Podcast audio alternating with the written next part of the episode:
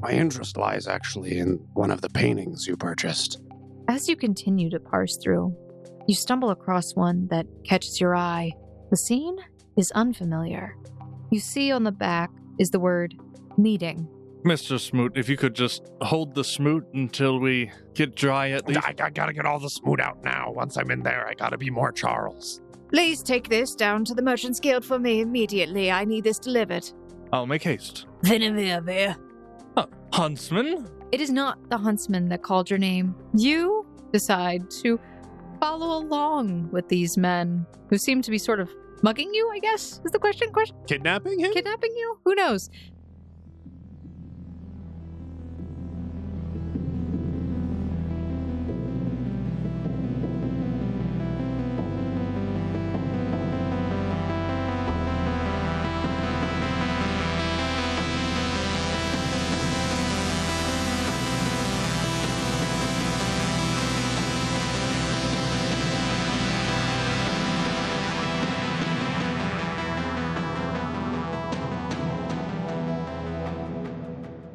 Welcome back, Foundlings, to another episode of the Gate Chronicles. This is Chronicle 1, Chapter 48. And I am your game master and host for this series, session, and episode. As always, my name is Emily. And today, as always, I am joined at the table by. Thus, me being Quentin Ott, who plays Charles Smoot, 57 year old biology teacher, born and raised in upstate New York, blending flawlessly into an upper crust society. And Finavir Avir. Uh, and hi, my name is Jaden. I'll be playing Finavir Avir, bard, merchant, and soon to be expert of getting mugged. Yeah, abductee. Abductee. Well, it seems a long awaited meeting was foretold in a mysterious painting held by Randall Godsworn. And now, Charles Smoot has a new mission. Meanwhile, Finavir found the temporary abode of John Xavier and Cece, collecting bits of evidence and clues that might lead him to their whereabouts. But as the days grow shorter, so too does the party's time frame to find what they are looking for. Finavir Avir. Oh, this is far less happy than last episode. He wouldn't have let the abduction go through if it sounded like this. Oh, yeah, maybe. So, Finavir Avir, you find yourself in a nice carriage of sorts, though the window that you are sitting nearby appears to be, well, bars. and as you found yourself riding to the city, you could peer out the window and you saw that you actually left the city. And now, for at least the past hour, you have been riding in this carriage alongside with the man who was holding the dagger to your side. He currently sits by the door. But as you are riding through this most recent area, the sweet scent of an orchard fills your nostrils as you're riding through the countryside. Though it is most certainly soured by your transport with the bald man seated by your only exit. And once again, you find yourself only able to stare out the wooden bars of the window to your left. This feels somehow familiar, due to recent circumstances of, well, imprisonment. It seems that any means of escape is improbable, and heavily discouraged as he scowls at you every time you even glance in his direction. Well, I do appreciate the lift. It would be uh, helpful to know what our uh, uh, anonymous benefactor, uh, uh, uh, who our anonymous benefactor may be, or at very least, uh, what he may want of me. I know I'm uh, known for my skills, but perhaps I'm not uh, what he's looking for, or she. I do not want to presume. Shut up. He just kind of like kicks your boot. You could attempt to roll diplomacy if you'd like, though, to try and get some more information out of him. Oh, you know, I'm sure this isn't a cakewalk for everyone. Everyone, you know, has their own troubles. I'm sure you have yours. While you are conversing with this gentleman, trying to get him to be buttered up, really, very little information comes from his lips, other than the fact that his name is Vlasik. And that, well, you learn that A man of a great importance is just looking to meet with you, sir. Oh, should have started with that. Can't be too careful nowadays. Agreed. someone could just pick you up off the streets. He chuckles at that. Right. When we arrive, mind your manners and listen to everything he tells you. Unless you want to lose your head. Understood. And as he says that, the carriage comes to a stop just outside of a large manor. Vlasic quickly steps out from the carriage, opening up the door, gesturing for you with his dagger to come down yourself. Ah, thank you. There's no need for that, I assure you.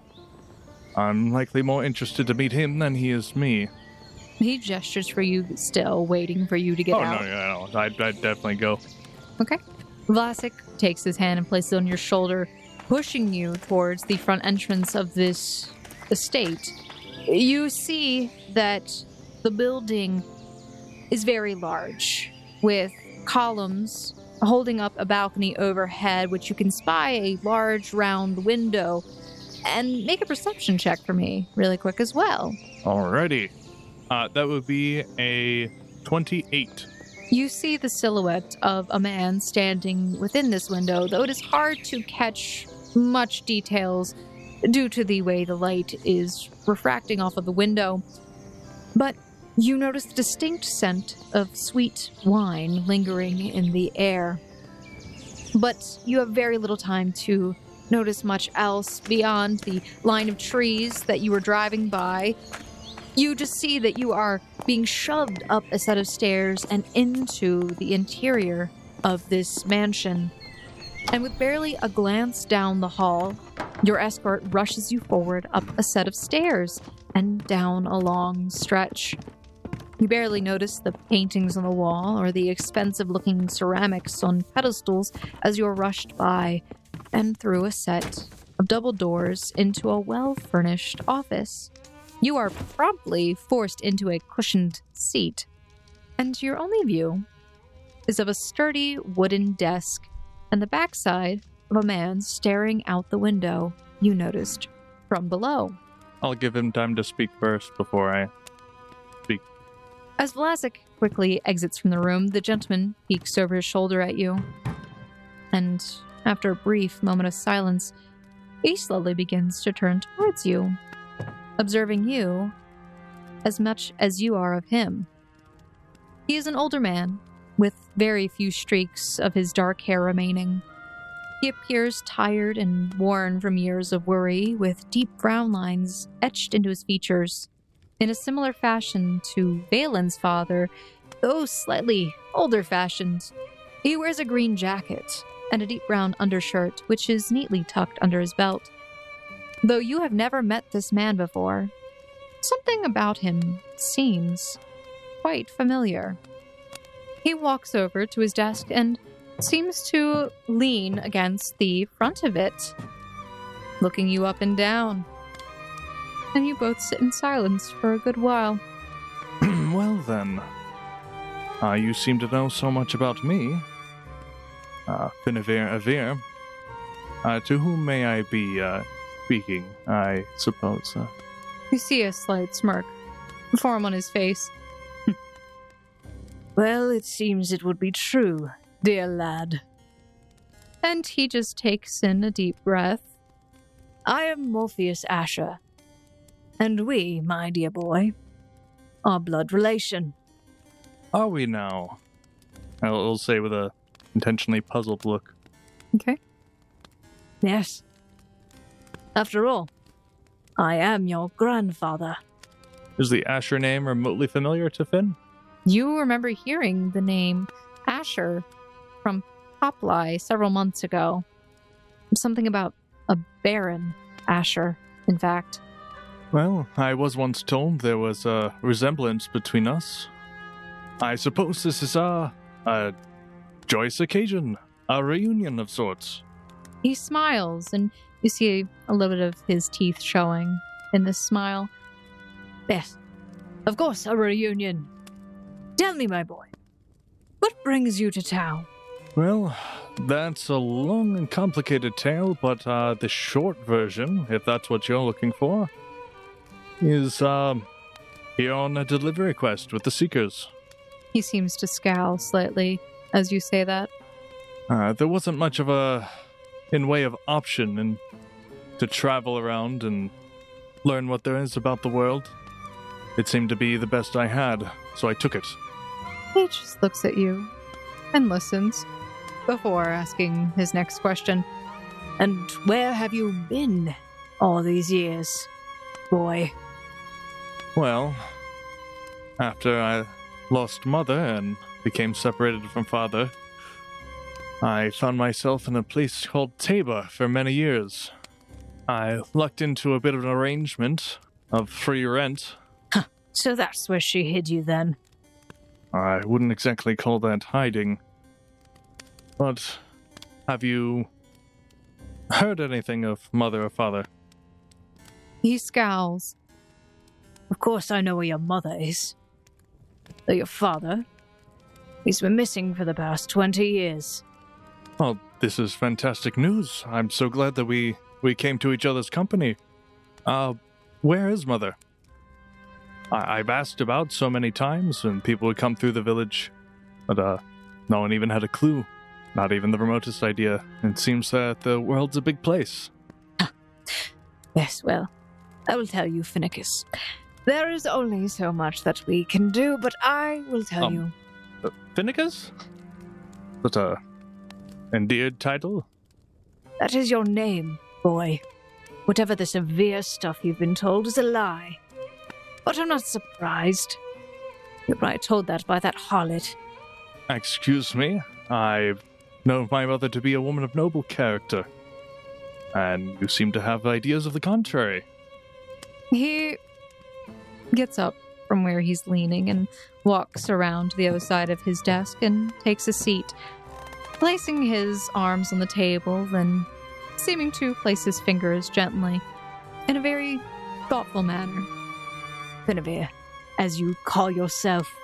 In reality, you are Finicus Asher. That woman that you call your mother. She wasn't, she was your nanny, and she absconded with you into the night and hid you away from your true family. He gets back up from the table and begins to walk around the other side of you, placing a hand on your shoulder as he does.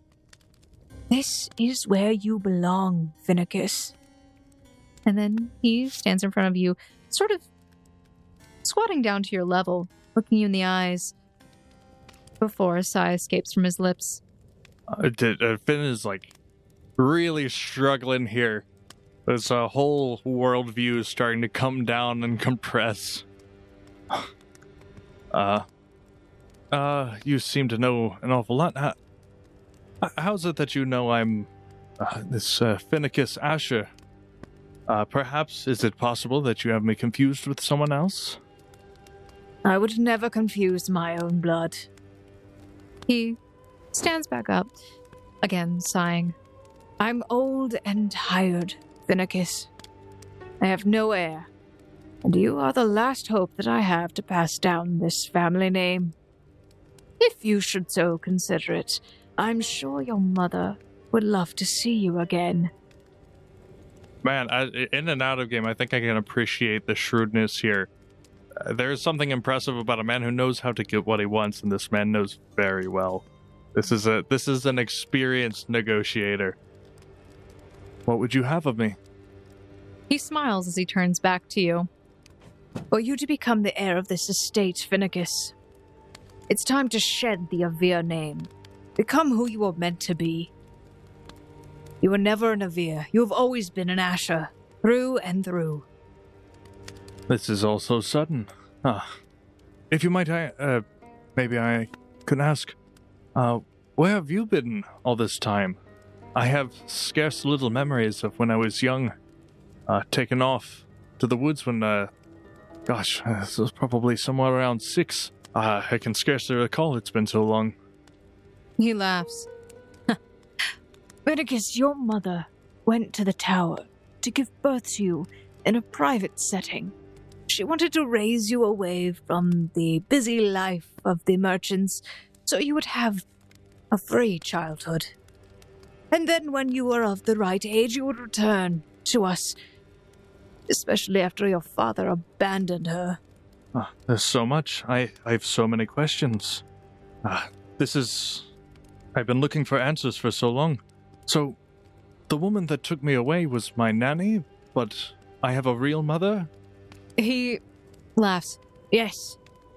Your nanny took you from your mother, ran with you through the woods, and then she hid you somewhere. And of course, to keep us off of you, for some unknown reason, this woman decided to separate you from your family, Finavir.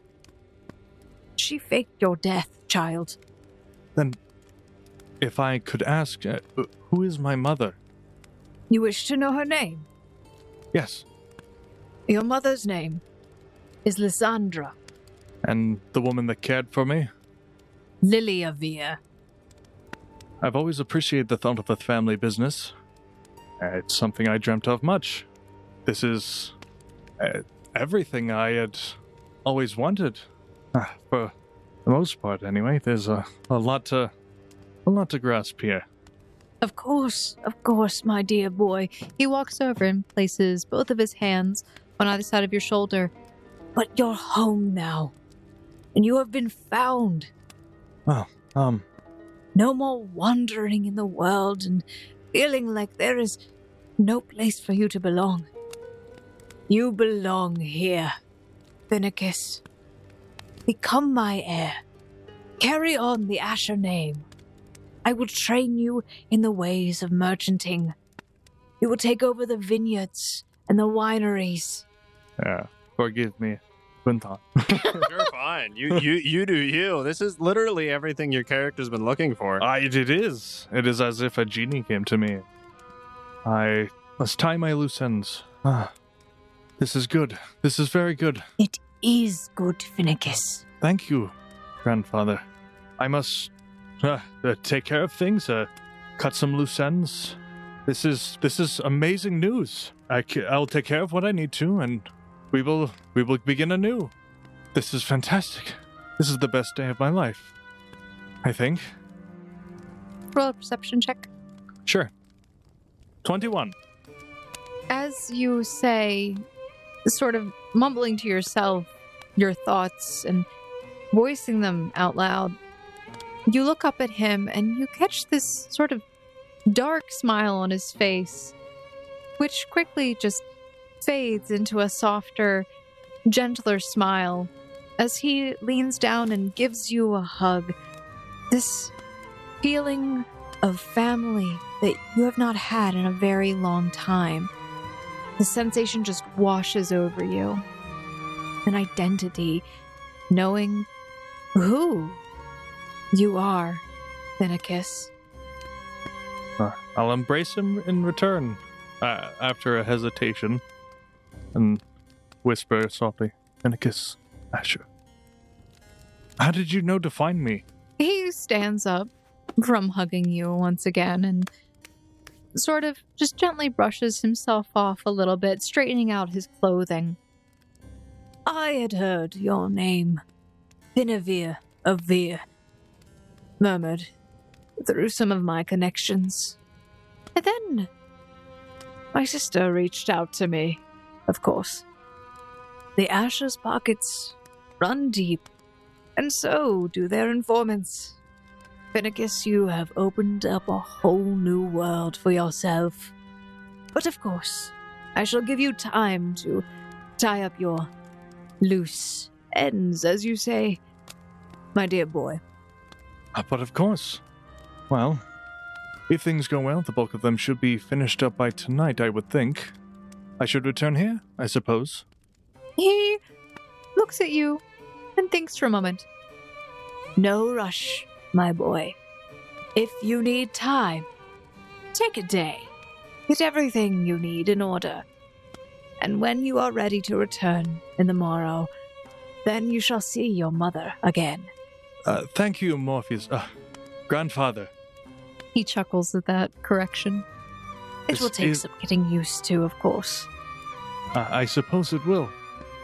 Yeah, in equal parts, like nervousness and anxiousness, and oh, I, I suppose I must be off. Uh, could I perhaps be ferried back to town? Uh, it's a bit of a long walk. Of course, my boy. Vlasic will take you there. And I shall have him come and pick you up. You can meet him nearby the front gate of Senai. Uh, that sounds good to me. All right, uh, I'll return to the carriage. Okay. Uh, I, I'd like to have Finn as he, he goes up to Vlasic, and uh, he'll go up and like elbow him a bit. It's like, huh, threatened me with a good time. you had me nervous there for a bit. All right, well, whatever you say, kid. Are you ready to go? Ah, but of course.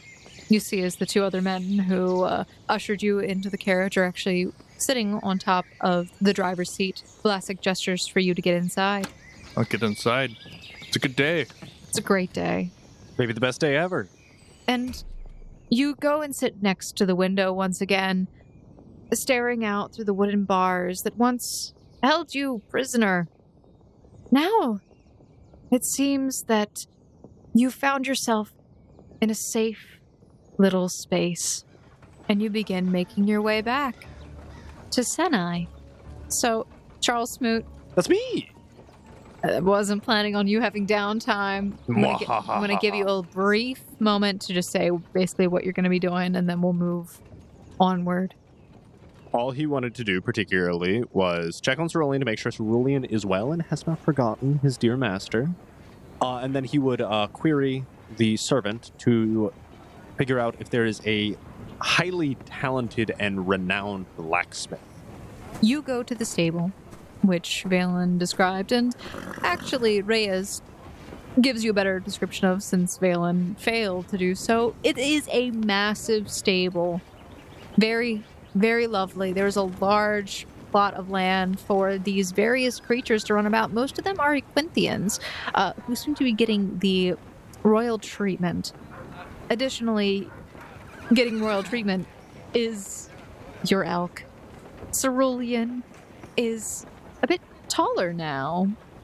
You see his nubs are coming in even more, so you think it's probably going to be a few more, maybe two and a half months before he is big enough to be ridden. Charles Smoot would give him a big hug. Oh, Valen was right. It does look like you're in heaven. Oh, well, I'm glad you're enjoying your time here. Unfortunately, we can't stay in the lap of luxury forever, but. Oh, that's a good boy. Well, you stay here. Daddy's got a few more errands to run, and I'll be back to pick you up later. And Smoot will, after uh, talking with Reyes uh, regarding the blacksmith, would eventually be on his way. Okay. So, as you were speaking with Reyes, asking about one of the finest blacksmiths, he looks at you. Why do you not ask the Lord Grey? Uh, uh, you, are you referring? Are you referring to Valen or? Lord Byron, of Ah. course, sir. Okay. Uh, it, is he knowledgeable about the blacksmiths specifically? My dear sir, Lord Byron is in charge of a number of the blacksmiths in the city, creating new weapons at least once or twice a year.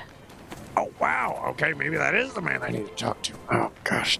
Yes, the Greys are quite apt with their military prowess. They are often employed by the king himself. Uh, and, and what time did this uh, family get together happen to happen at? I believe it will be occurring this afternoon. Uh, okay. Well, maybe I'll mention something at the get together then. Well, thank you for now, Reyes. Uh, I will be on my way, and I suppose I'll meet you back in the manor.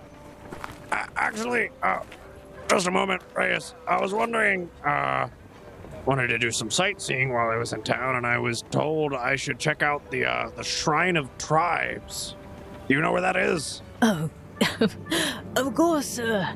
and he gestures and he points just below the peak of the mountain and a little bit below the observatory in height you see as he gestures to what appear to be billowing large like canvas drapes kind of like they're in the air you see them billowing over a small ridge Oh, oh goodness! Wow, I did not expect to be all the way up there again. Most people do not make their way there, though it would have been a popular tourist site if it had been easy to traverse. Is it not accessible from the lift? My good sir, no. It is a pilgrimage to make. Ah, I see. Well then, definitely a sight to behold and something to say that you've accomplished. Well, thank you, Reyes. I'll probably be on my way. Um, could you, for me, uh, take this back oh, to, to and put it in where I was staying last night? And I would hand him the box of ore, as I was carrying with me, expecting to go to a blacksmith, but apparently, as I will now be speaking to Lord Byron, I will hold that for another time. You hand him back the box, and it kind of like rattles a little bit. He looks at it a little quizzically, but then bows. As you wish, sir. Thank you. And hopefully I will be in attendance for this evening's get together. He nods, Smoot will Then- nod, begins to walk away. as will Smoot, as he's going to spend as much time as necessary at the Shrine of Tribes, making his way up All of the stairs.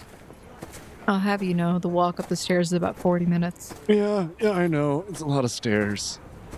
So, Charles Smoot, it takes you some time to navigate through the city and find your way to the Shrine of Tribes, at least the base of the stairs.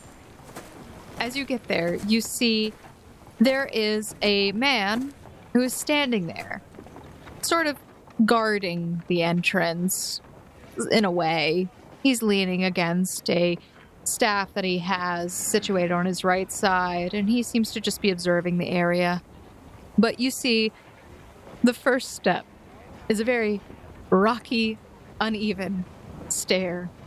They're large in width, but there's a lot of them. And you look up and you see them climbing up the side of the mountain. There is no railing to protect you. There are wider parts, but it will be a journey, to be sure. Charles Smoot will uh, attempt to make his way up, as he has been advised to head to the Shrine of Tribes. And and in passing the guard, he'd be like, "Ah, Hey, yeah, I guess don't fall, right? He chuckles. Good luck, sir. Thank you. Surprisingly, one of the easier things I've probably done in my life. He looks mildly concerned as you say that. Oh, yeah, you don't want to know. Actually, I do. as you start walking up, you kind Oh, decapitated a frog, killed a dragon. Okay, so you spend like the next 10 minutes conversing with this man. "Yeah, Uh, you learn that his name is Zadrius Bloodmay. And he uh, regales you with his relatively less eventful uh, situation. Yeah, watching stairs can't be all that exciting, can it? Yeah. Of course, there's very few visitors up there anymore anyway. Though, recently, eh, we had some interesting stuff happen up there. Apparently, someone desecrated the shrine. Desecrated how so? What did they do? Well, there were etchings carved in one of the stones. Some kid's probably messing around a bit. Main issue, though, is it's carved into the stone, so there's no way of removing it. I reported it to the clergy. They came and checked it out. Said nothing to be done. Just keep an eye out for any other troublemakers who might desecrate the place, they said. And Zadrius gestures in between you and pointing out a group of teenagers that are roughhousing nearby. Ah, Though, in my opinion, doesn't really take away from the place. I actually think it adds an air of mysticism. Maybe uh, I could start some rumors about cursing anyone who messes with the shrine. Might make my job easier. or maybe less exciting. Uh, Chaff chasing after a few hoodlums might liven up the place. I don't want to have to make that trip up there again. Fair enough. Well, I best be on my way, seeing as I have quite the trek ahead of me. Was this more of an endurance thing, or am I going to have to roll some acrobatics checks? We can make it fun. no, I don't want to make it fun." I was just gonna. Open my mouth. Yay! Okay, sure. you Um, stumble off the cliff and fall to your intimate demise. intimate. Intimate demise. See, as we can use intimate in so many different ways. Hello, everybody. This is Odette, invading the Gate Chronicles podcast to say you should listen to Sword Art Online. Thank you. That is my my my ass talk. Goodbye. All right. I'm sorry about that. um, so Charles Smoot, go ahead and roll uh, your acrobatics as you're walking up this uneven surface, and there is risk that you could lose your footing and die. Absolutely not. Charles Smoot is immensely adept with a total 20 in his acrobatics. Okay, Charles Smoot. The first step you take with ease. Now I got to roll for 400 more. I'm kidding. No. Ah! I'm kidding. I'm kidding. I'm kidding. Um, so Charles Smoot, you see the task that is ahead of you. It is frightening, but you are going to take it like a champion, and you begin making your way up the long flight of stairs. And it does take you about 40 minutes, climbing up the long stairway into the red mountains of Senai. You finally reach the last stair. 40 strenuous minutes later, finding yourself now standing before a wide crevice. You pass underneath of a smooth stone archway into an open air pavilion with stone pillars encircling the space while the sides of the mountain loom overhead. The blue cloth that you saw from the distance, you see, is draped between the pillars, billowing in the breeze. They partially shield you from the sun, which is a welcome experience after being beaten on by the heat and the rays. You feel a bit of sunburn on your right side in particular. At the furthest end from you, near a red stone wall, rests a crimson slab resting atop a pair of rectangularly cut rocks. Two metal braziers sit on either side, light white smoke rising up into the sky. Atop the small shrine, you note small burning sticks of incense and multiple wooden bowls sitting on top with dried fruits, flower petals, and a liquid that you can definitely just smell the sweet scent of wine wafting through the breeze. Refracted light dances through several crystals which rest on pedestals that surround the upper walls of the pavilion. Overall, the scene is like a reflection from the painting, though you do not see a strange shrouded figure at this time. Charles will um, make his way to see if he can find this etching that was described to have been vandalized into the walls. Roll a perception. 25 total for Charles Smoot. You spot it almost immediately. A small carving of some sort and nearby the shrine. It's in the bottom corner. It's not very large, though. You can see it from where you're standing, however. Is it anything distinguishable? A figure, a shape, a message? You have a hard time making it out from the distance that you are standing. Do you get closer to it? Yeah, absolutely. Okay. So then, Charles Smoot, as you begin approaching towards the shrine, you suddenly feel the faint sensation of someone touching your cheek, and a voice seems to whisper in your ear, I've been waiting for you. And you instinctively turn towards the sound of the voice, only to find a barren space. But as you turn back towards the shrine, you see a shrouded figure standing nearby. Their dark cloak covers them, but with the breeze, you occasionally catch the glimpse of their glowing green irises. Charles Smoot will eagerly approach. And I have been looking for you. The figure nods, but how close do you approach? It's within five, ten feet. Okay.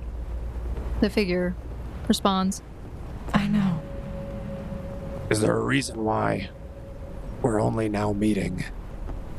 If you are the individual who I think you are, and you're the person who made those paintings, it seems as if you've been watching us for quite some time.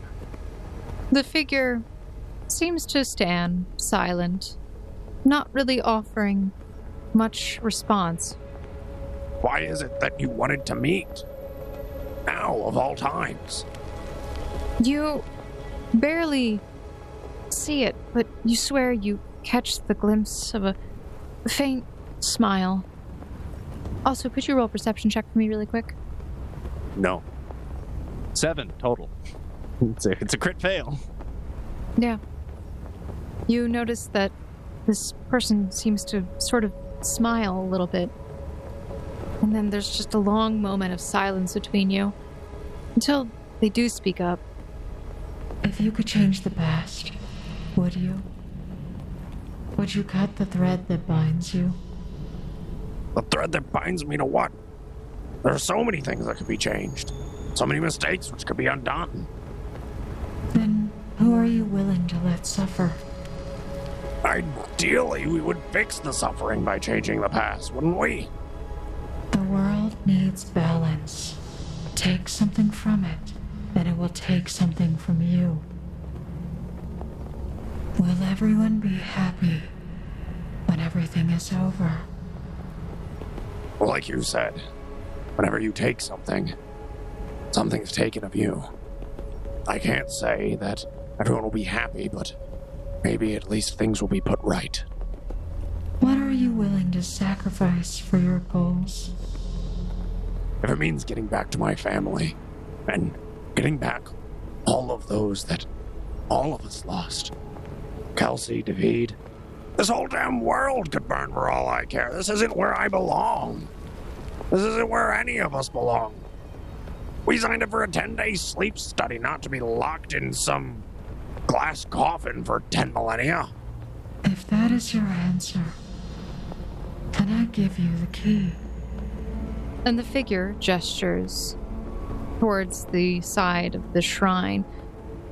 Just in an area, but you don't really see anything there. What key? The, the key to what? How does this explain any of the questions? Who's Oros? What did they want from us? How do we get back? Artifact of the Red Crown. It is yours to do with as you will. But remember, every choice you make has a cost. Who are you willing to let suffer? Charles Smoot will. Do you say he vanished? They vanished? They did not vanish. They're still there? Uh, Charles Smoot will run over to the direction of where the individual is pointing and gesturing to a key. All right, roll a perception check. Hopefully better than the last one? Question mark. Yes. Uh, 19 total for Charles Smoot. You notice that there is a small hole in the stone. H- how small? You run over to the spot and you see that there is a hole carved into the stone just behind the shrine. Somewhere you would not have noticed, but it's odd seeing that it's almost in the same place where the etching was, which you no longer see. How big is this hole? It is large enough for a hand to fit through. Well, it's clearly obvious.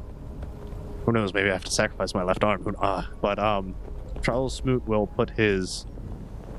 Oh, that's weird. Yeah.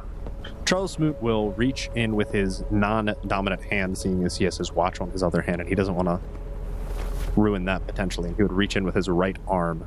So, um, Charles, you reach your hand in, and after a few moments of moving around, you feel your hand come into contact with something metallic. Charles Smoot will attempt to grab it and withdraw it from this weird chamber inside the shrine.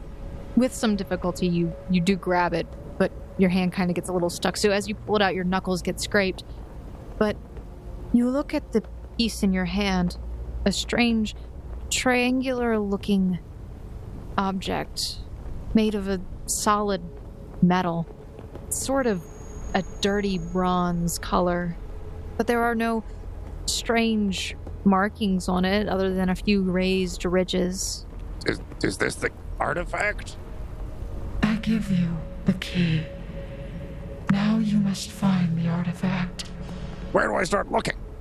Well, who, who do I even ask about this? Last time I started blabbing, and one of my friends ended up in a test tube. Find the artifact of the Red Crown. The figure looks at you for a moment longer as you stare at this piece in your hand, and you, for some reason, feel the, just this sensation of hesitation.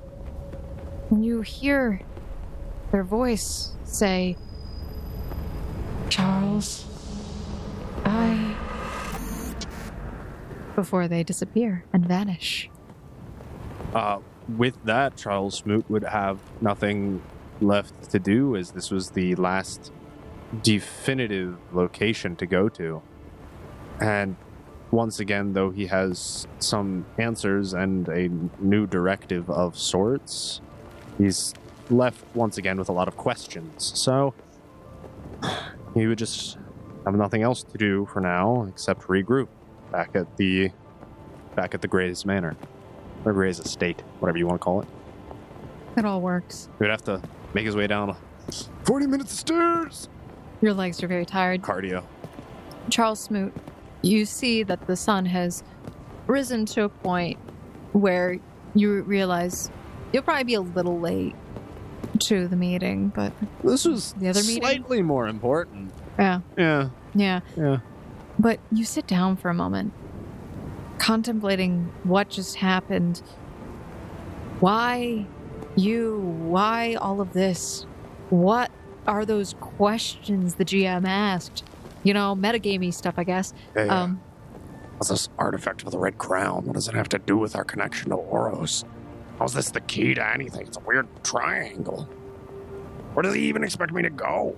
What does he mean people are gonna have to s- suffer? I just want to get us back to where we're supposed to be.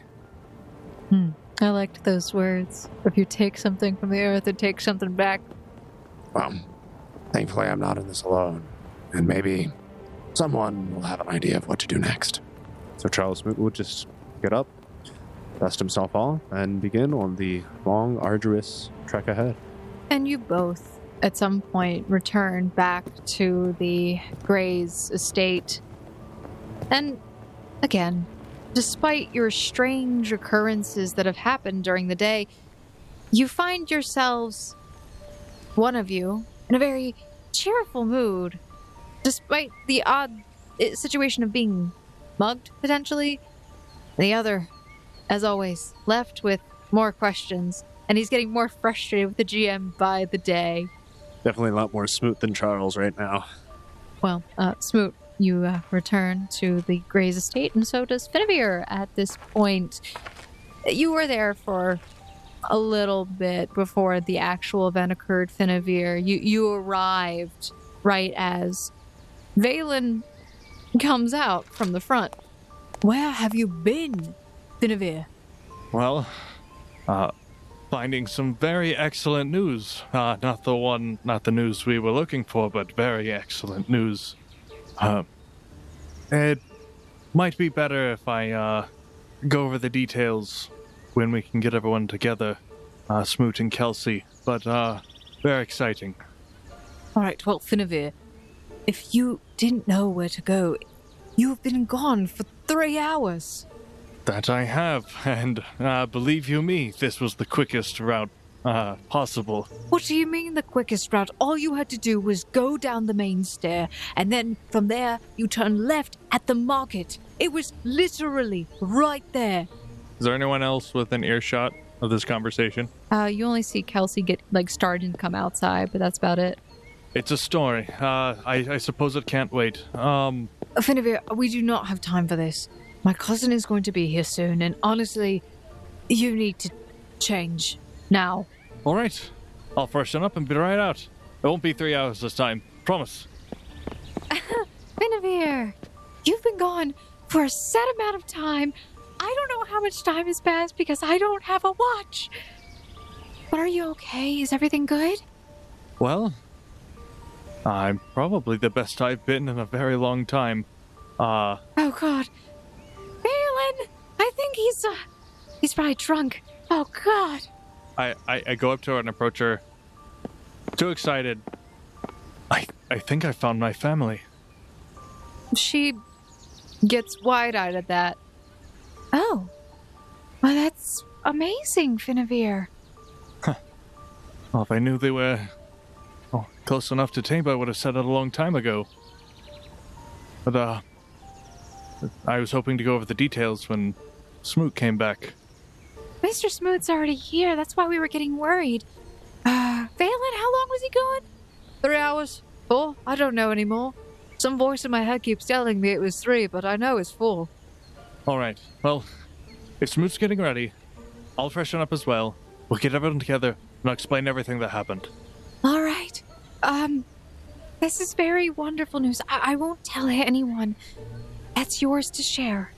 I'm so happy for you, Finn. She gives you a big hug. I uh, hug her back, and uh, n- unsure what to do with myself. I Just excitedly kind of walk off towards where I'm supposed to go. Uh, While hugging back her still. No, I'm kidding. Yeah, Gotta go freshen up. All right. So, Finavir, you go and begin cleaning yourself up. You do find that your equipment has been left in your room for you. Excellent. It's a joyous day. I think I will apply one of my few uses of perfume. Okay. Uh, freshen up as best as I can. All right. Uh, Sounds something, good. brush the hair. I, I don't think Finavir can grow facial hair, so uh, shaving isn't really. A, He's got some scruff on the Oh, bottom. Oh, he can get scruff. Okay, so yeah, that that'll have to be cleaned up as well, huh? Yeah, it's a pretty it's a pretty patchy like little thing. All right, no, no, no, nothing but the cleanest shaves and such. Uh, if he doesn't know how to do that, he'd get help. All right, they can't help that. It's too late for him. Um so you all have freshened up and Charles, you make your way outside. You see as Kelsey and Valen are conversing with Seymoura in, in the garden in the back. Um, meanwhile, you see as Gratian is sort of pacing around the garden on her own, uh, seemingly reading a letter of her own, but you do not see Byron anywhere. Charles Smoot would just make his way over to Valen then. Okay. My dear boy, I would love it if you would just wear this, please. For, for your mummy. Please, my dear. Mother. Charles Smoot examines what she's trying to get him to wear. It's a barrette. It's like a little hair clip. I think it would look adorable on you. Mother, I'm not a child anymore. I will not put that in my hair. I don't know, Valen. I think you'd look quite dashing. I think it would be really funny. I agree, of course, Valen. Do it for the humor, my boy. He looks defeated. I mean, come on. uh, Wouldn't you pay to see what Kelsey thinks of it? He looks confused by that statement, not sure how to react. A little shocked. Why would he pay? I don't need anyone to pay for my. Just. Lady Samoira, if you don't mind. She hands over the clip, which she immediately just puts in Valen's hair while he is currently just overwhelmed. Oh, Oh, look at that. Amazing. It's so good, Valen. Oh, yeah. The picture of royalty. You just see as if if this was an anime moment, like Seymoura, like fangirl mom, just like, oh my cute boy, oh, like that kind of moment thing. Yeah. Quite an amazing son you have there. She, her eyes immediately light up. yes. I know he is. Tell me more. Charles Smoot would wax poetic about all of his uh, amazing deeds uh, on on our adventures. I, I changed. This mom's personality was originally supposed to be a bit more reserved, but I'm like, nah, this is more An fun. absolute fangirl for her own son, as all moms should be. Uh, many reserved people have a weak spot. her weak spot, it was 100% her son, but yeah. She's definitely the one that keeps having paintings done of him and just like, Uh, but if, uh, Valen, you weren't too mortified, uh, there was something I kind of wanted to talk to your dad about. Rebel, rebel, rebel. Uh, what is it? Uh, b- bu- business proposal? B- business proposal. We'll go with business proposal. he raises an eyebrow, looking at you questioningly. All right. And he begins walking towards the main house. I believe he's in his study. Come on.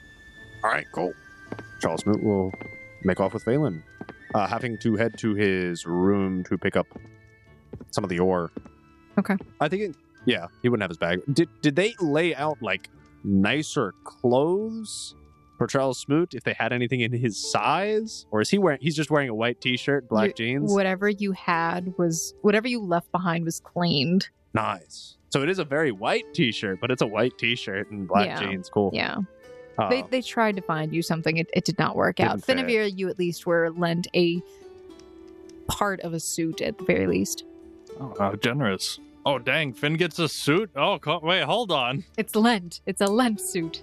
I gets to wear a suit. You walk out carrying an oar in your hand. yeah, just like a couple. How big are they? They're like you said, they were like fist Yeah, yeah, size. yeah, yeah. So he, I'd keep carry a few. but yeah. Okay, my fist size. Okay. So yeah, he Charles Smoot could definitely fit like two or three of them in his hand. Okay. You walk out and you see Valen standing there, just waiting for you, tapping his foot. Still has the barrette in his hair. He forgot it's there. I'm not going to mention it and see how long it stays there. Okay. All right.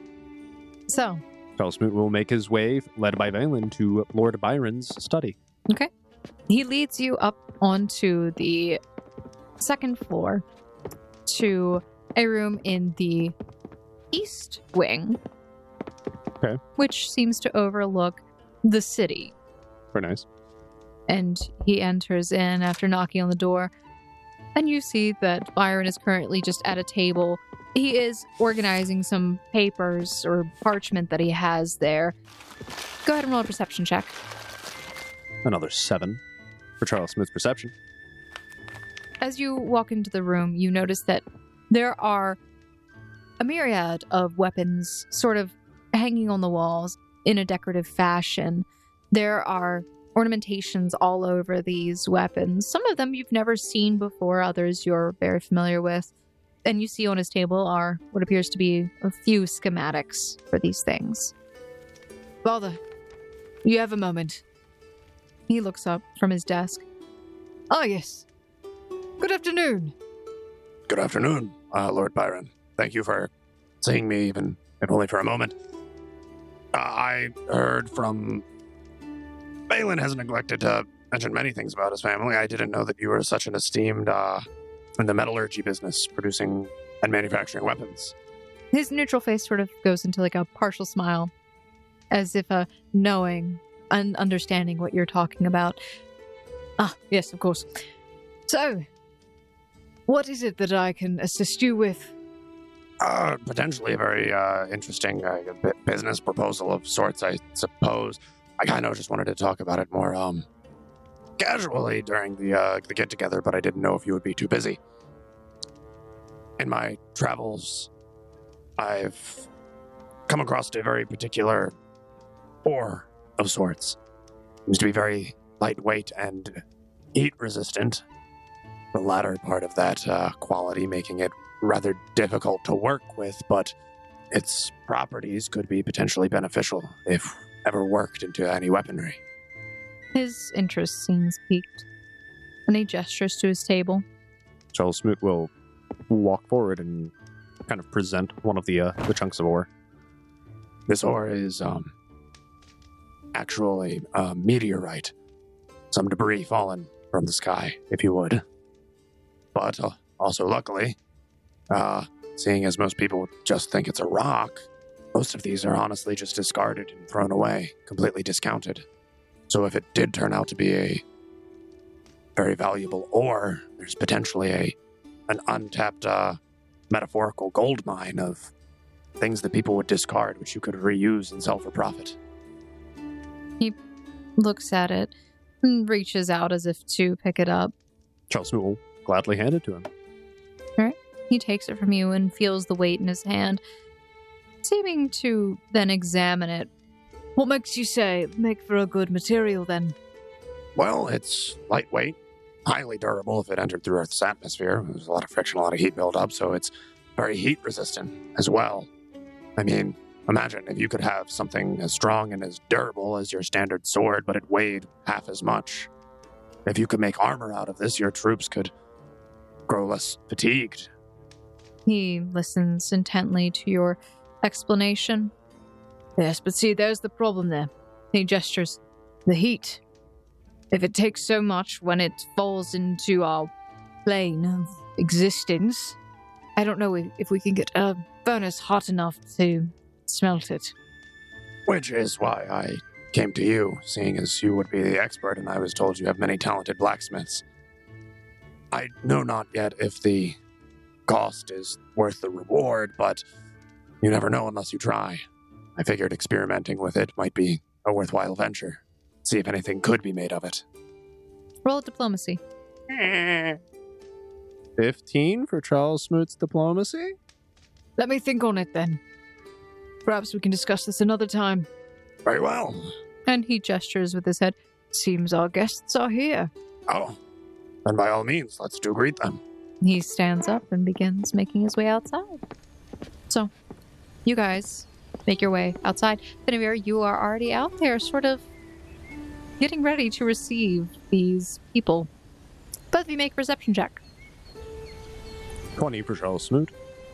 A 23 for Finn. Okay. As you are waiting in the garden, observing the waterfall that is pouring into a small lake nearby, you hear a voice that catches your attention. You see a well built man dressed in a decorated uniform, along with a blue cape fastened to his spalders. Apart from his stern set features and a mocking smirk on his face, what stands out most is his hair, similar to Valen's stark white, but it is neatly combed back and cropped on the sides. He does not appear to be very old, perhaps in his later 20s. But, Finavir, you hear this man comment, and it's what causes you to turn around to see this. Cousin, I didn't think it had it in you to wear that. Valen immediately reaches up to his hair and grasps at the barrette, realizing it's there, and sighs in defeat and takes it down. Oh, he takes it off? No, he leaves it all. He takes his hand down. Of course, cousin, it's all the rage nowadays. I don't see why you're not wearing one. Only a man truly confident in his masculinity is capable of wearing such a beautiful decoration. Oh, Desmond, do be kinder to your cousin. Another voice speaks up. You see, it is a young woman. She appears to be related.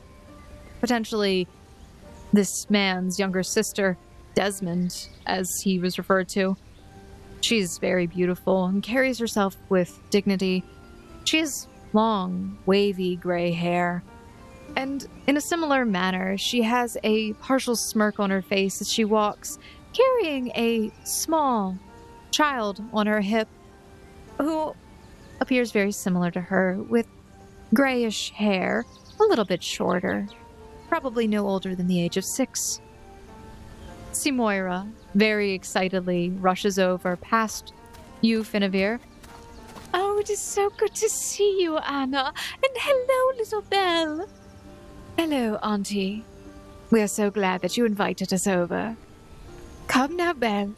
And she places her down on the ground, the little girl, who then looks around very excitedly at all the people. And she begins running towards Valen. Uncle Phil, I lost my tooth. And she just points and opens her mouth, and you see all of you who are nearby. It would be Charles Smoot. Uh, Finavir, you could begin making your way over there if you choose to do so. But Charles Smoot, you see as this little girl opens her mouth and she points to an empty space in the front of her mouth. He, Valen, sort of leans down a bit. Oh, of course, I see you lost your tooth. That's interesting. It's an accomplishment, Valen. Come on, give kudos.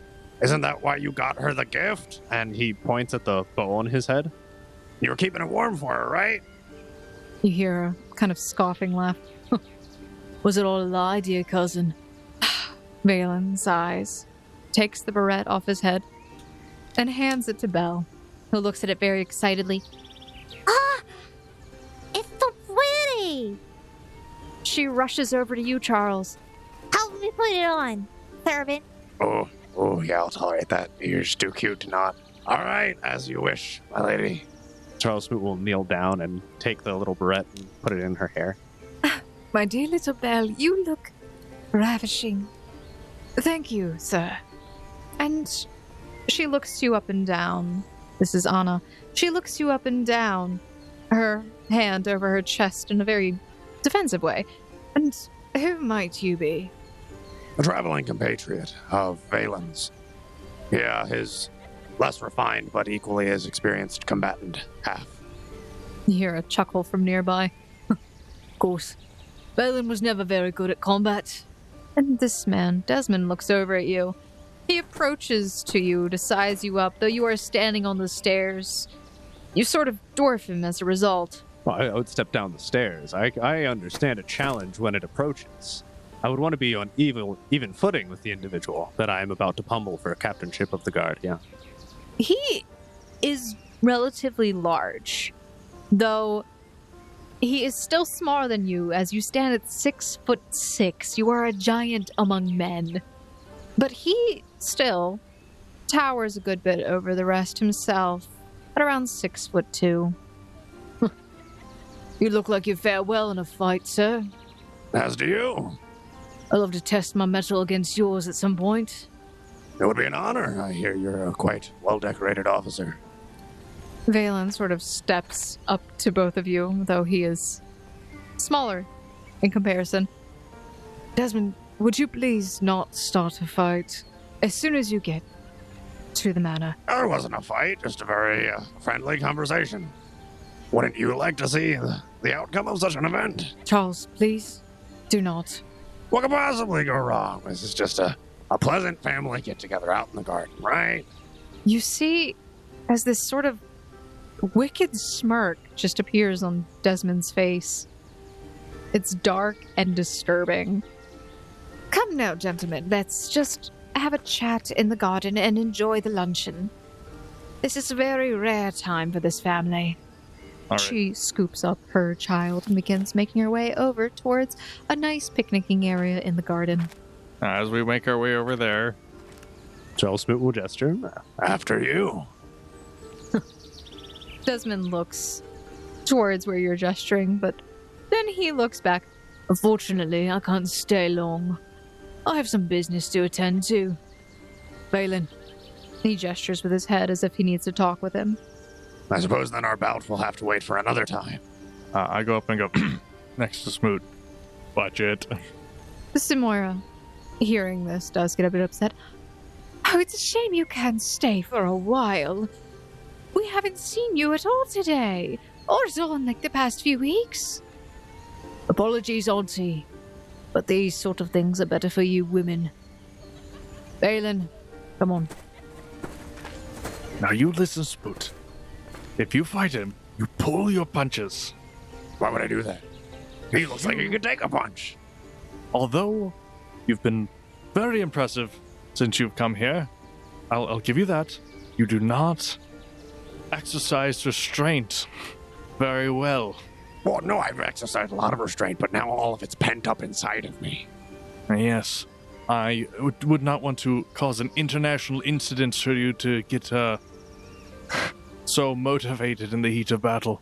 Byron kind of like clears his throat. Of course, gentlemen, it is fine if you have this conversation here, but I'm going to be making my way towards the garden. You feel free to join us when you have the opportunity. Very well, sir. Kelsey kind of pops up from behind you guys.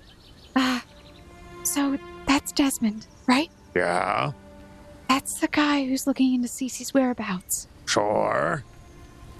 I might go and try and listen in. He looks like he's kind of busy and talking about business and why he has to leave soon. Maybe catch him before he leaves when he's not talking to someone. No, no, no, no. What if he's talking about Cece right now and we're missing out on it? I mean, listen, I didn't train with your Uncle David, so I don't know how to stealth in and be quiet and observe people. Oh, speaking of which, did you see David at the Merchants Guild? Uh, actually, I did not. I can't say it was there very long. He's been very busy. Apparently, he has been pretty much favored by a lot of the people that have met him. He's been doing really well. That's great. Who knows what he's been doing with that paperclip of his? Oh, it's not a paperclip anymore. I'm pretty sure he's up to his own mansion by now. I'm about to say, he turned it into a house. Starting to rethink where I'm getting my merchanting training from. Uh, Well, I'm going to go and see if I can maybe, um, listen in on their conversation. Well, three of all three of us nonchalantly walk very, very close to them having our own conversation. We can maybe hear what they're saying. I see absolutely nothing wrong with that. All right, let's do it. And we just all start shuffling, unless Jaden has something to say yeah, about this. Yeah, no, well, well, we'll go along with it. Smoot's never been wrong before. A leisurely stroll in the general direction, attempting to perception and see what's being said. Okay, go ahead and uh, roll your perceptions. 26 total for Charles Smoot. And 24 for Finavir. Rolling hot. The first natural crit to balance out the negative crits. Okay, And it's So- when it matters. you guys did both. You both did well. So, you guys begin sort of like shuffle walking your way over, Mm-hmm. trying to be nonchalant. Yeah. It's very chalant. Nobody though. rolled stealth, so it's kind of like a very obvious attempt, but they seem to be off to the side of the mansion having this conversation where they can't really see you, but you hear the following. There's been no sight of the girl or the man. No news, nothing. Are you sure they were even in town, Valen? Because otherwise it seems like we're chasing ghosts. Yes, Desmond, I'm sure I know who was with me when I was traveling. Well, unfortunately, I can't keep watching for these people. Not for this long. They're probably gone by now. So, I'm gonna have to call it off. Unless you have some other evidence, that's all I can do. Anyway, He seems to pause for a moment. It's a very long and awkward silence between the two before Valen responds. Of course. Thank you, Desmond. I know this wasn't exactly easy for you, but it does mean a lot to me, so perhaps we can put some of the things we've had go on behind us. You just hear a sort of scoff. just because I'm helping you this time doesn't mean it solved the problem. Valen, And you just hear as heavy footsteps begin approaching towards you from the side of the house, as if one of them is beginning to exit. Charles Smoot starts nonchalantly whistling. Yes, nonchalant whistling. Yeah. Kelsey nonchalantly starts coughing and sneezing.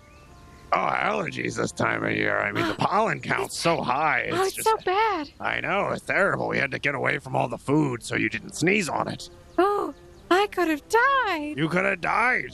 Thanks, Dad. You're so welcome, daughter. Oh, yeah. Yeah. It's getting worse. Meanwhile, Finavir's just like, What are you two doing? Desmond approaches from. Are you going to say something, Finn? Uh, I, I was, but it's too late. No, you can I- do something. I was gonna try to finish it, like act like if I'm finishing a joke, and that's when I said, "With friends like these, who needs an enemy?" Uh, my favorite part about all this is you all are doing completely different, things. yeah, it's good. It's good. Ah, good times. Desmond walks out as you finish your joke, and he just kind of like looks at you all. Valen, I think your uh, your pups need some attending to. Oh, Desmond, didn't see you there. Right. Well, it's a pleasure to meet you. Unfortunately, I must leave now. And he brushes past you. Perfectly fine. Charles Smoot has no problem with this. Valen slowly saunters out, sighing. You know, all of you are really bad at not being obvious. Okay, yeah, I mean, I'm six foot six, 280 pounds. Every single one of you was just a smoot at that moment in time. Uh, I believe that would be an accurate uh, assessment of the events. Well, I mean, hey, we got to figure out what we wanted to figure out, so, I mean, hey, it all works out. That's how smooting goes. I don't know. Desmond, he's good at his job, but something wasn't right there. What do you mean? What wasn't? What was off? All we heard is that he just wasn't able to find anything about Cece. Well, if he needed proof, I found something. It's not much, but I did find something when I was out. What did you find?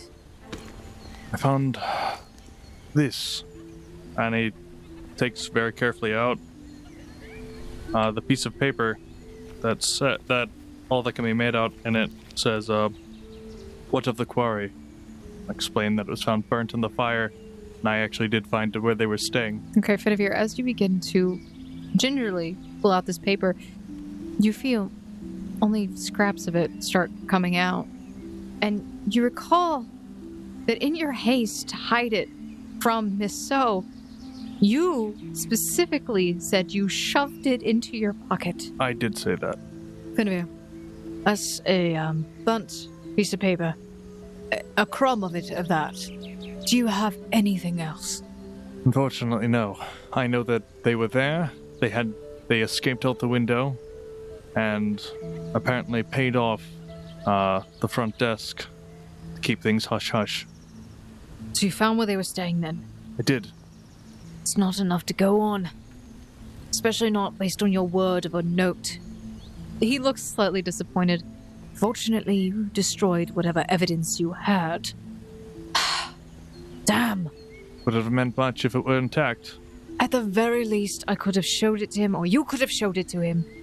Because then we might have had indication of kidnapping. But it's odd. I don't understand. I know he saw her. He was there at the ball. You don't think it's possible that Desmond could be in on it, do you? Valen just stares blankly, silently, and you just see like his brow furrow in a sort of angry manner. It's possible. We don't exactly get along. And he would pretty much do anything if it would mean that uh, that it could affect my candidacy for the throne. He is the other candidate and he has the military backing. How would anything to do with Cece affect your candidacy for the throne?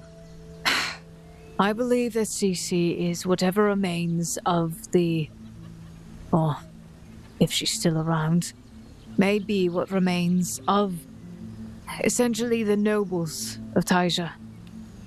There was a purge ten years ago. I'm assuming none of you know about that. I vaguely remember Kelsey saying something in her very convincing German accent. Thank you. That was a very, very hard A very thing to good performance. Yeah. I should be a ventriloquist. A vo- voice actor? I don't think it's ventriloquy. No, Okay. I threw my voice pretty far. It was like back in time. Oh, that's true. Yeah. Yeah. Amazing. Anyway, well, so- but still, I'm, anyways, I'm, I'm still confused. What does her being a Tigerian noble have to do with your candidacy for the throne? He sighs heavily and seems to be searching for words. Oh, Hmm. What? This makes things a bit more awkward. Um, he just kind of blinks and stares off to the side as he says this. At one point, we were betrothed. Charles Smoot would literally double over, smacking his leg, and begin laughing out loud as loud as he can. oh, that's a good one, Valen. It's not a joke. Wait, oh, you, you mean to tell me that you were supposed to marry her? Mr. Smoot, an ounce of decorum, if you would. Mr. Smoot? She, you feel as you get kicked in the leg. Oh, what, what, what? You can tell Kelsey appears annoyed. I'm just saying it's very serendipitous. yes, I know. That's why I was asking you all those questions. So it was about a marriage proposal. Yes, sort of. He kind of blushes a little bit, but not, not entirely. It kind of fades really quickly. Huh. So you didn't know before, but now this all but seals it. Yes. Well, ah, it doesn't as much matter now. Gotta find a way forward. But if she's gone, if her and John left the country, then we're out of options.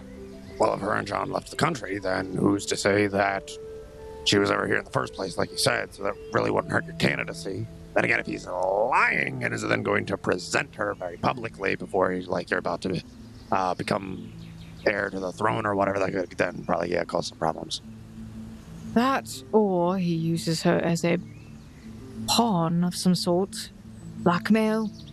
In general. I mean, what do you want her to do? Just search all of Desmond's facilities, see if she's being held captive somewhere. Well, we can always just start with the more likely candidates for kidnapping. Like the Red Guard? He sort of raises an eyebrow as if indicating yes, but he's not saying it out loud. Are they even still in town? I haven't seen too much of them. Granted, there's a lot more people here than I'm usually used to. Yes, they're still here, but apparently they'll be leaving tomorrow. Well, then we're, we don't have time to waste.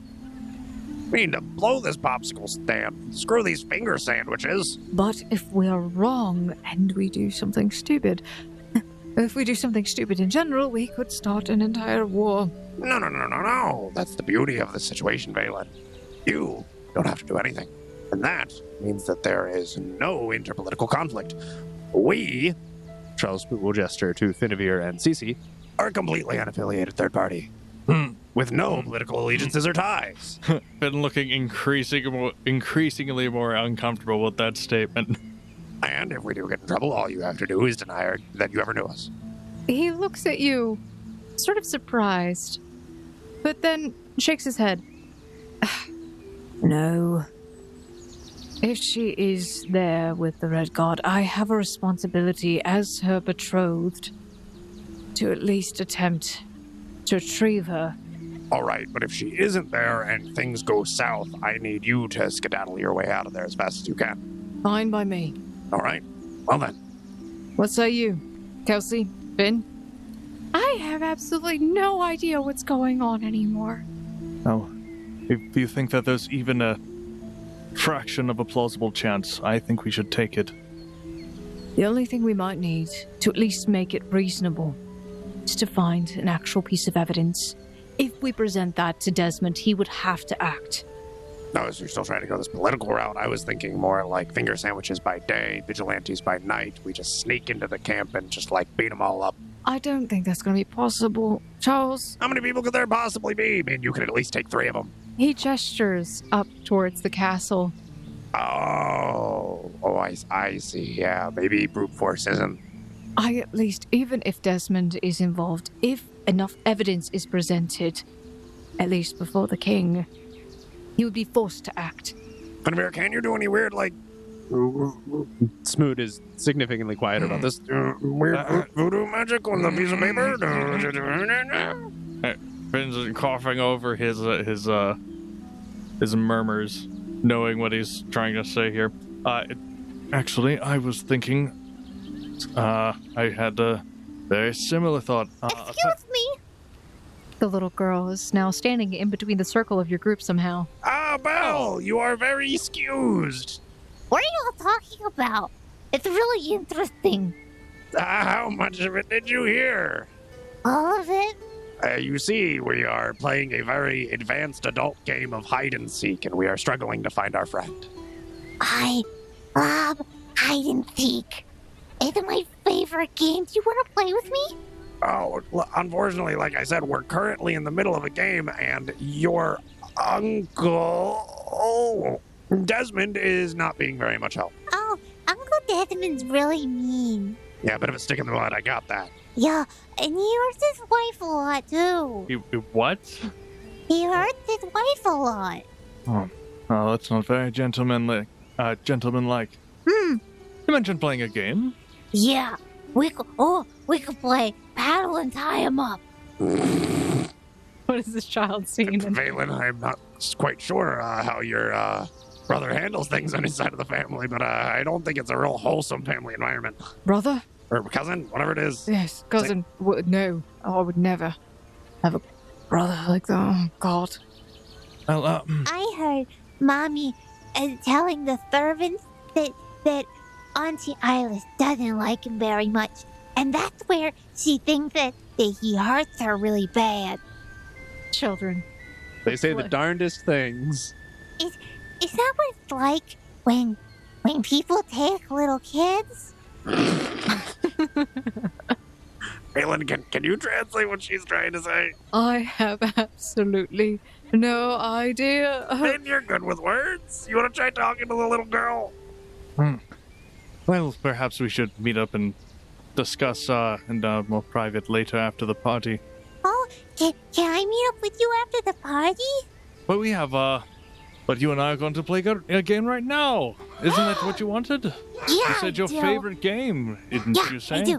Yeah, Let's we can play hide and seek, tag, tie me up and paddle. I oh, don't no, know. no, no. Hide and seek. You said that was your favorite. All right. How about this? Uh, we set the boundaries. We flip a coin. Heads you seek, tails I seek. One, two, three, you're it. Let's go. Blessed. Wow, you just got outsmarted by a child with a lisp. You have to the count of 15. One, two, She's gone, man. Valen, can she even count that high?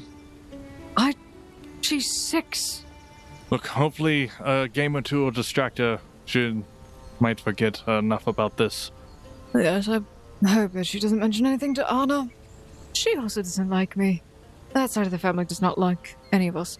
Or is it maybe because uh, you're in line and probably in front of Desmond to be king and more favored by the king for to be the next heir? Yeah, that would be it. Yeah, that definitely does tend to be it, doesn't it? Yeah. All right. I'll catch up with you later. Yeah, you've got children's games to play. Apparently I do. Best of luck, Guinevere. Don't All right. lose to a six year old. 14, 15. And in that scene, we just fade out. And that is where we're going to end off this week's episode of the Gage Chronicles. Oh yeah, the most important part: playing tag with six-year-olds. Next time we find out did Finavir win the game of hide and seek? He totally lost. I believe it. Ah, She's too nimble. last. All right. What level is she? the highest level bard you could ever be. oh, Thank you, Foundlings, for sticking through another episode of the Gage Chronicles. We're so glad that you joined us for that chaos. A lot happened in today's episode, but of course, I always leave you, uh, or at least my players, with more questions than answers, and that is their least favorite time. But apparently, I enjoy it. That's why I keep running it this way. Who knows? Maybe I'm cruel. I, eh, doesn't matter. I don't know.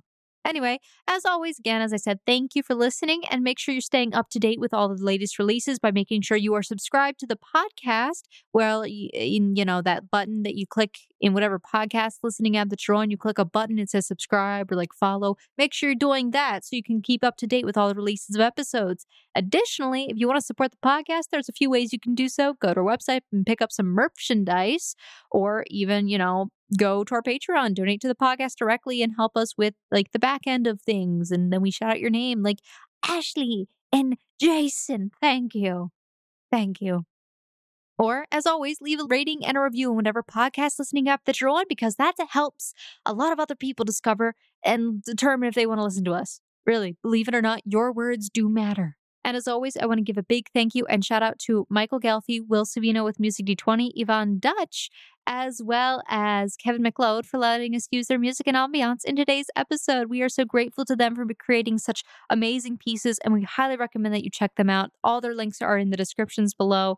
And as always, make sure you're following us on our social media accounts, Twitter and Instagram at RollFound, so you can keep up to date on any announcements that we are going to be making.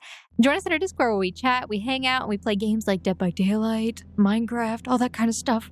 That link is at our link tree in the link below. Yeah, I said it. All right, Foundlings, we'll see you again next next week on the Gage Chronicles. Bye-bye. bye.